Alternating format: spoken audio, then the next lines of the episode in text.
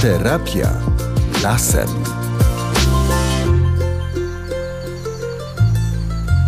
Marek Michalski, rozpoczynamy nasze kolejne spotkanie, w którym będziemy rozmawiać o prozdrowotnym wpływie kontaktu z naturą na nasze zdrowie fizyczne i psychiczne. W poprzednim odcinku poświęciliśmy sporo miejsca tak zwanemu zespołowi deficytu natury. To termin ukuty przez Richarda Lowa, dziennikarza, pisarza, też i działacza, popularyzatora w ogóle mm, tak zwanej terapii e, lasem, autora dziesięciu książek, a jak mi się przyznał, bo miałem okazję z nim e, dość długo porozmawiać w ubiegłym tygodniu, teraz pracuję nad e, kolejną pozycją, z którą ma pewien problem. Tym wywiadem będę się oczywiście dzielił ze słuchaczami w najbliższym czasie, jego fragmentami, mm, ale też zapytałem go właśnie o ten zespół deficytu natury.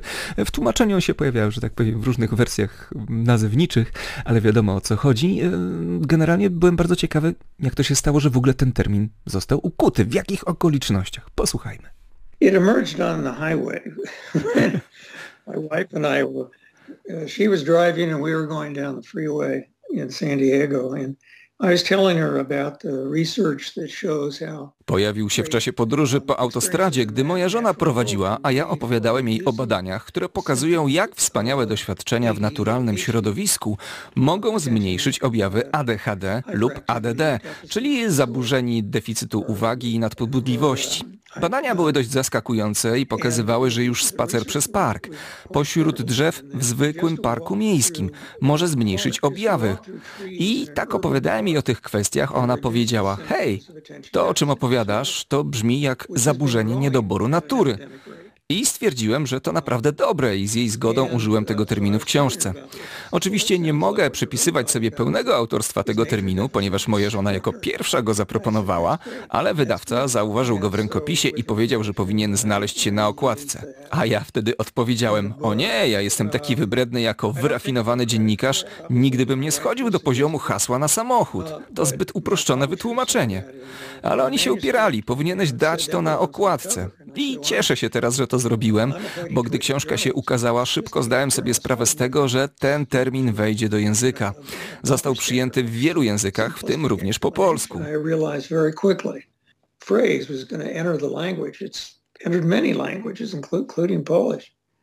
Uh, since then, uh, the book came out in 2005 and now people are pretty familiar with that. Książka ukazała się w 2005 roku, a teraz ludzie są już całkiem zaznajomieni z tym terminem. Jest i był potrzebny. Potrzebowałem go, by móc prowadzić rozmowy na temat tego, co obserwujemy, co nie miało wcześniej odpowiednich słów, czyli tego historycznego, prehistorycznego podziału między ludźmi a światem przyrody, który z roku na rok się powiększał.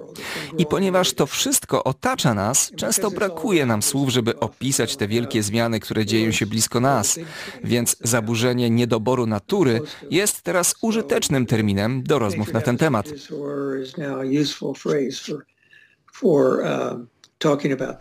Tak, tu właśnie pojawiło się w nieco innej formie tłumaczenie, e, bo kilka różnych, e, ale chyba zespół deficytu natury to jest ten, który się już ugruntował również na gruncie takiej terminologii bardziej medycznej, bo też i mocny nacisk tutaj stawiamy na podkreślenie tego, że terapia lasem to w tej chwili już nie są żadne wymysły, to jest coś, co po prostu wspomaga różne inne formy terapii w sposób absolutnie fantastyczny. Ja powiedziałem o tym, że Richard Luff ma problem z nową książką. Przyznał mi się do tego, kiedy zadałem, wydawał mi się takie proste pytanie, czym jest dla niego las? I powiedział, że właśnie z tą definicją ma ogromny problem i temu ma być poświęcona najnowsza jego publikacja.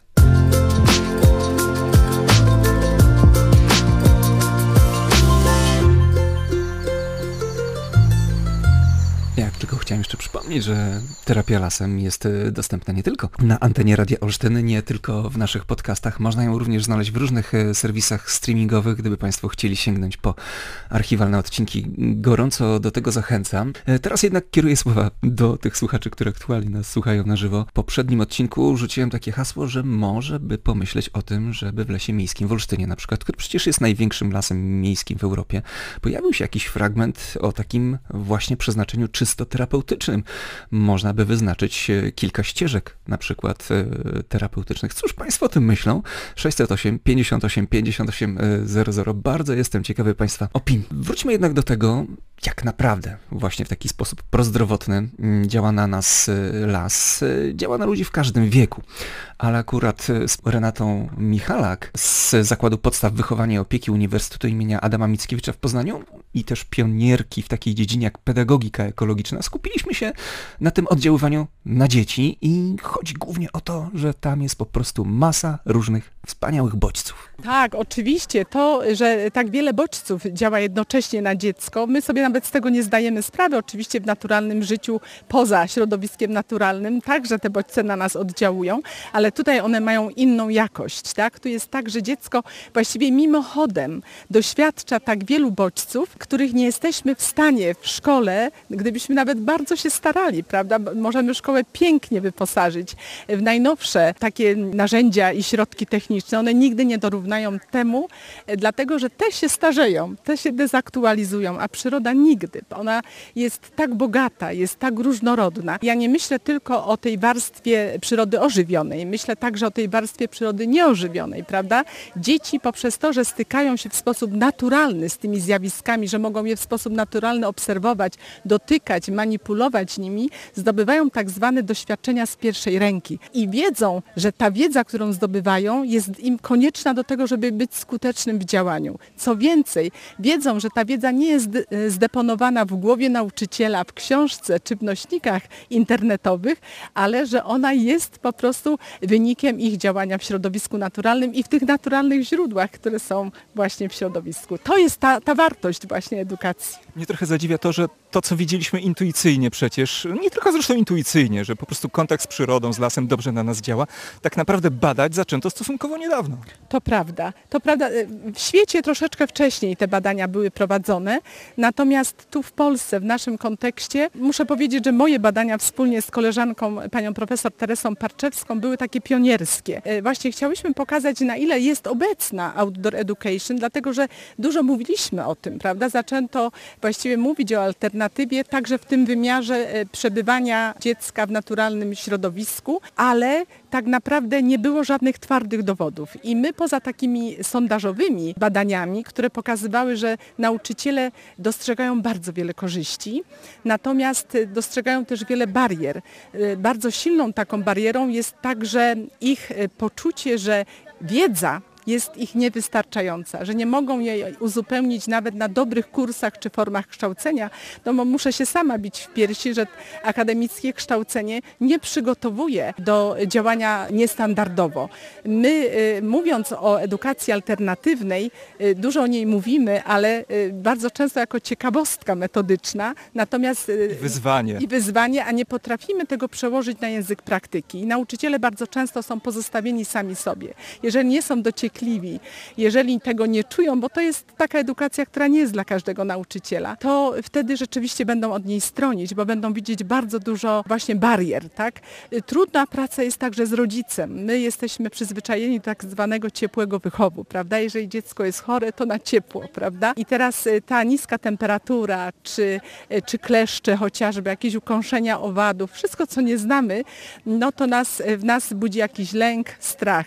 I ten strach przenosimy na dzieci, przenosimy na nauczycieli, na rodziców. I tak to się dzieje, że ta edukacja jest jeszcze nie w pełni wykorzystana, a rzeczywiście zalety tej edukacji są po prostu przeogromne. Tutaj musiałabym od nowa poprowadzić wykład, żeby e, e, te wszystkie argumenty przytoczyć, ale naprawdę ja e, zachęcam wszystkich nauczycieli do takiej przygody, dlatego że bardzo często mówię, że nie musimy być źródłem wiedzy, nie musimy na wszystkim się znać, nie musimy mieć gotowych odpowiedzi, ale moja gotowość uczenia się wspólnie z dziećmi otwiera drogę do lepszej jakości, jeżeli chodzi o edukację, o lepsze bycie z dzieckiem, poznanie dziecka, bo proszę zwrócić uwagę, że te spontaniczne sytuacje, w których dziecko działa, one dają bardzo dużo informacji takich diagnostycznych o rozwoju dziecka, prawda? W jakim kierunku dziecko podąża, jakiego wsparcia potrzebuje. To są takie naturalne sytuacje, których my e, w, w sztucznej rzeczywistości, jaka jest w szkole czy w przedszkolu,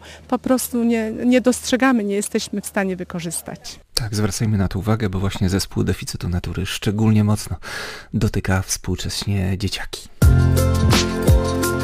Terapia lasem. Być może ktoś ze słuchaczy słucha po raz pierwszy terapii lasem dzisiaj, to ja może jeszcze przypomnę, że terapia lasem e, z angielska forest therapy, e, czy kąpiele leśne, forest bathing, e, to są dosłowne tłumaczenia terminów wywodzących się z Japonii, gdzie od lat 80.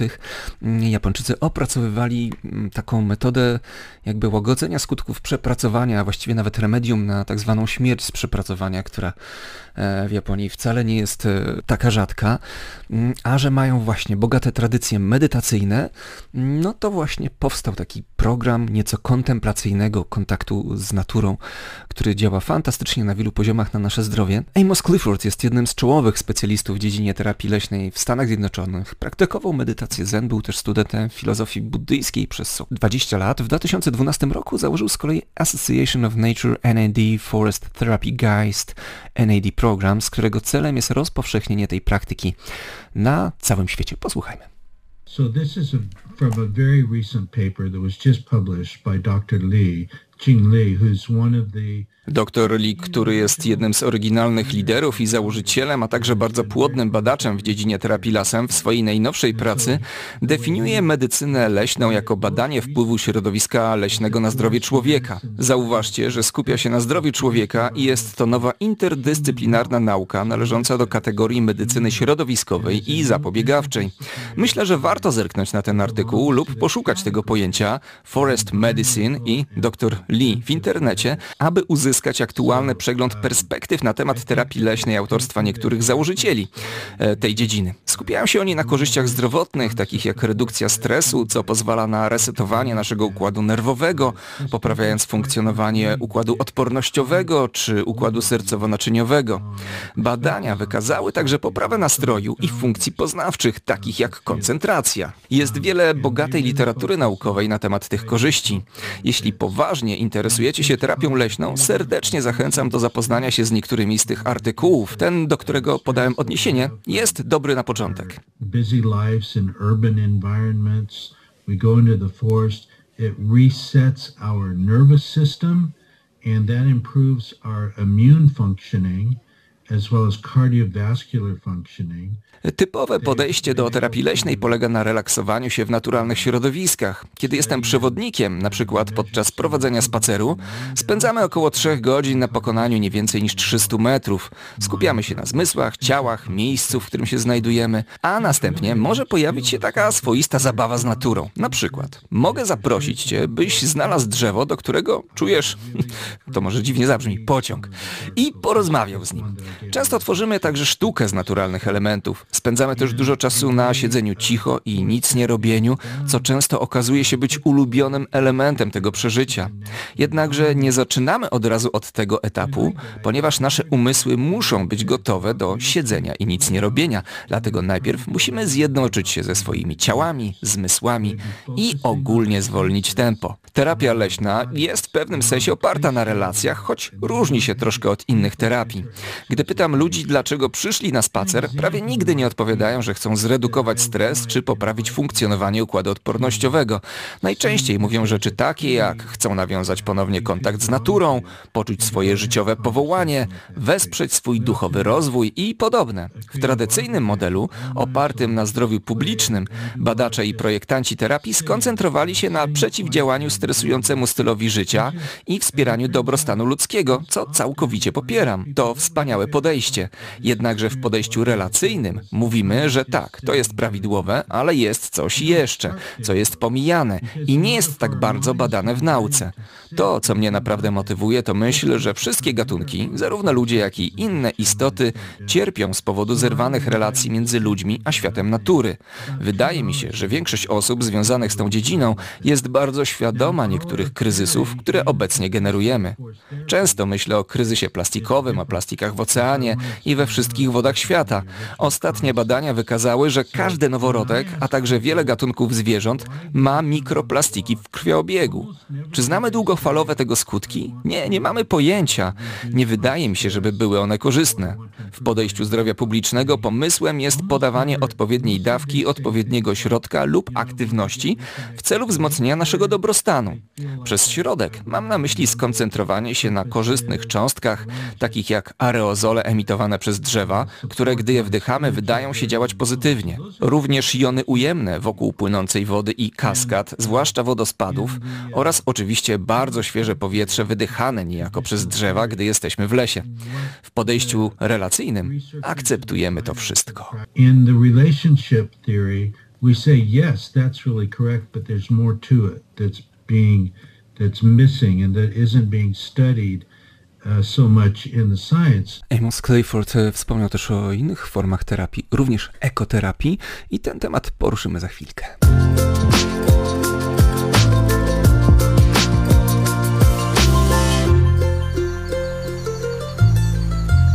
Choć wszystkie wyniki badań naukowych, różne publikacje potwierdzają prozdrowotne działanie właśnie różnych form nowych e, ekoterapii, to jednak na przykład e, zawodu hortiterapeuta czy terapeuta leśny jeszcze Państwo nie znajdą w oficjalnych spisach zawodów, choć myślę, że to jest tylko kwestia czasu i to nawet niekoniecznie odległego. Arteterapeuci też musieli przejść tę drogę i teraz już są oficjalnym e, zawodem. Ale skoro hortiterapia się tutaj pojawiła, to oddajmy głos Beacie Płoszaj-Witkowskiej z Katedry Architektury Krajobrazu Uniwersytetu w Olsztynie, bo w hortiterapii i terapii lasem jest sporo takich miejsc, że tak powiem, stycznych, gdzie stosuje się, wykorzystuje podobne zjawiska, podobne mechanizmy, ale różnic też jest sporo. Posłuchaj. Ogólnie hortiterapia została polecana i w Anglii i w Stanach Zjednoczonych dla osób, które, dla żołnierzy, które wracały właśnie z, z wojny, więc e, to są rzeczy, które pokazują, że, że, że tutaj idziemy do ogrodu, e, odpoczywamy, tak? przyglądamy się roślinom, jak one rosną, rozmawiamy z nimi i tylko one wiedzą, o czym rozmawiamy, bo często terapeucie nie powiemy o swoich problemach, tak?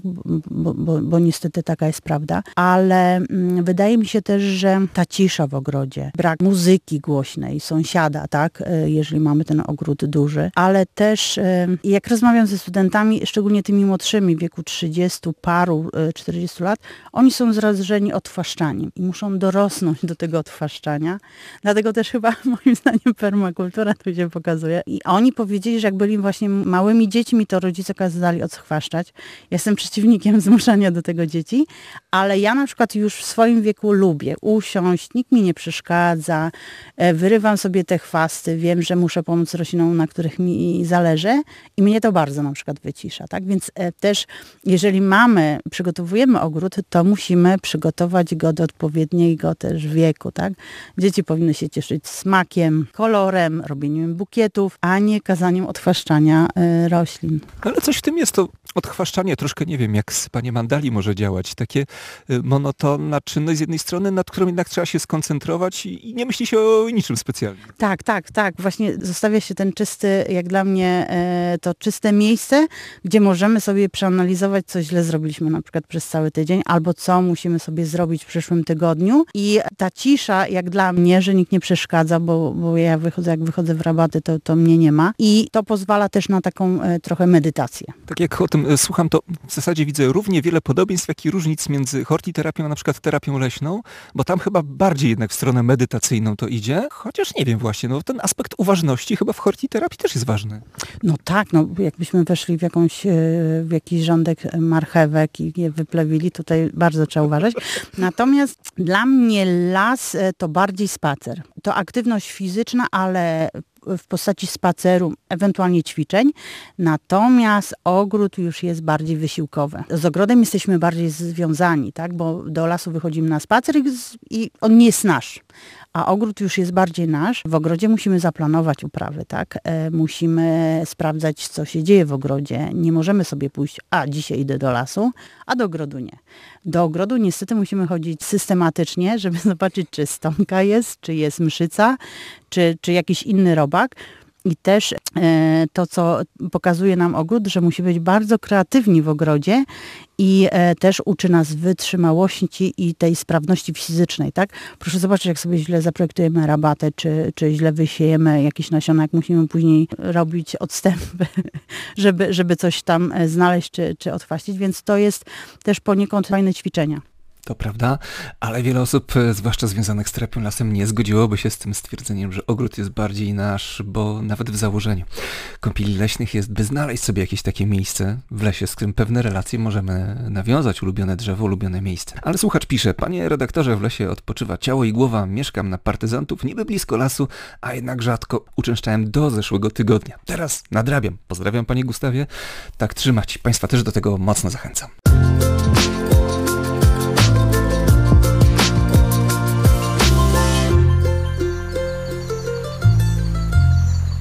Jeszcze jedna rozmowa przed nami. Ja już w audycji kilkakrotnie wspominałem o tym, że wiele z tych e, rozmów, wywiadów powstało przy okazji drugiej międzynarodowej konferencji Edukacja Alternatywna Ekologia Życia. To druga edycja, ale pierwsza w tak wielkim stopniu poświęcona właśnie terapii lasem, bo też i Polskie Towarzystwo Kąpieli Leśnych było współorganizatorem tego przedsięwzięcia.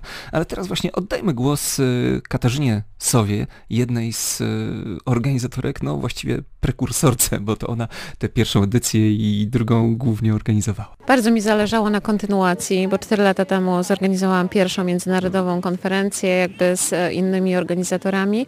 Natomiast teraz z racji tego, że mi w międzyczasie zrobiłam też certyfikat przewodnika kąpieli leśnych, no to bardzo mi zależało też na tym, żeby e, dołączyli przedstawiciele i sama instytucja też, tak, Polskich, Polskiego Towarzystwa Kąpieli Leśnych, bo dla mnie ten obszar kąpieli jest bardzo ważny, dlatego że prowadzę leśne przedszkole i widzę jakby na co dzień też to, jaki las ma wpływ na funkcjonowanie dzieci, na nasz dobrostan. E, ja jestem praktykiem, natomiast dla mnie e, właśnie akademicy, oni są ważni dla nas. Przecież e, tak samo w pedagogice, tak nam jest wiedza potrzebna, potrzebujemy wiedzy właśnie, żeby coś praktykować. Podobnie jest z przewodnikami kąpieli leśnych, tak? Bez jednak wiedzy, znajomości też filozofii, tak? Narzędzi, trudno nam by było pracować pracować, prawda? E, więc to łączenie światów, właśnie świata akademików i praktyków, jest cała masa przecież konferencji takich naukowych w Polsce, na których się spotyka środowisko naukowe. Są zloty całego środowiska właśnie przedszkoli leśnych, więc znowu się spotykamy my, ale brakuje konferencji właśnie, które łączą różne środowiska. Przede wszystkim dla mnie prawda zawsze się obroni. Nie zdecydowałabym się na to, żeby wiesz, e, na pewno byłoby dużo łatwiej organizować konferencje w murach, nie? Takich konferencji jest cała masa przecież. Ja jestem outdoorowcem, więc dla mnie wartością właśnie jest to, skoro rozmawiamy, jak ważne jest nasze bycie i funkcjonowanie w naturze, no to wiadomo, że konferencja po prostu potrzebuje się odbyć w naturze. Po covid mnie aspekt zdrowia psychicznego, fizycznego bardzo też interesuje, bardzo dużo w ogóle czytam, interesuję się tym, bo też widzę u siebie w przedszkolu bezpośrednio, jak obszar zdrowia psychicznego, jak się drastycznie po prostu zmienia. Tak, u dzieci po covid ile dzieci do nas też trafiało, te, które gdzieś tam dwa lata wcześniej przyjeżdżały tutaj na urodziny, tak, w plenerze i później te dzieci gdzieś, wiesz, powracały, to już nie były te same dzieci. No, dla mnie to było po prostu takie, ja jakby, wiesz, ten COVID w tej przestrzeni, jak się domyślasz, ja tego w ogóle nie odczuwałam. I to, że, wiesz, rodzice później mówili, że jak dzieciom w ogóle było trudno, wiesz, no, mój syn funkcjonował, my dokładnie funkcjonowaliśmy tak jak przed COVID-em, tak, ja sobie szłam tutaj do tego, do, do wiesz, do lasku, rozmawiałam ze swoimi zwierzętami, przekopywałam sobie ogródek, coś tam sadziłam, biegałam, wychodziłam ze snu i miałam naprawdę wspaniały po prostu czas, tak, po prostu mogłam odpocząć. To był czas, którego, wiesz, nigdy indziej, naprawdę, nigdy bym go nie dostała, nie? Także dla mnie to był naprawdę bardzo cenny czas, ale wiem, że e, w wielu rodzinach, wielu dzieciach naprawdę się bardzo dużo pozmieniało. I to też jakie koszty w ogóle, szczególnie dzieci. Mnie to bardzo dotyka, bo problem przed COVID-em był bardzo duży, jeżeli chodzi o to, my to, my to po prostu robimy naszym dzieciom. To co, to, co wybrzmiało podczas wystąpienia też Richarda Leaf o czym pisze w swojej książce, tak, o właśnie zespół deficytu natury. My to po prostu robimy, tak, naszym dzieciom zabieramy im przyrodę, zabieramy środowisko naturalne i wydaje nam się, że biorąc dzieci raz w niedzielę, tak, jadąc z nimi e, na zakupy do marketu, e, opiekujemy po prostu ich potrzeby. To, to w ogóle nie tędy droga. Zresztą widać też, nie, naprawdę edukacja się w Polsce po prostu bardzo, bardzo zmieniła. Stała się bardzo trudna, zawsze była trudna i to jest w ogóle bardzo wymagający obszar. On wymaga naprawdę niezwykłych kompetencji. Już nie wspomnę w ogóle o roli nauczyciela czy też towarzysza w leśnym przedszkolu, bo tutaj oprócz tego, że my potrzebujemy wiedzę, no to dodatkowo też potrzebujemy mieć naprawdę no nie, niezwykle taki, taki hard ducha też, tak, ale przede wszystkim właśnie ta odporność na, na warunki atmosferyczne, bo z czymś innym jest jest naprawdę prowadzenie warsztatów nie, przez 3 godziny, a czym innym jest praca 8 godzin, gdzie wiesz, pada na ciebie deszcz, a twoje dzieci biegają sobie tutaj w tej przestrzeni, a ty po prostu potrzebujesz tutaj być, nie? I mieć po prostu na nich uważność. No, taki leśny pedagog to dopiero ma wyzwania, chciałoby się powiedzieć. Ja Państwu zdradzę, że planuję specjalne odcinki też e, terapii lasem e, dostępne online, gdzie właśnie będzie mowa o pedagogice lasu, o przedszkolach leśnych, o szkołach leśnych. Ale na dzisiaj to już wszystko. Do usłyszenia. Marek Michalski, dziękuję bardzo za uwagę.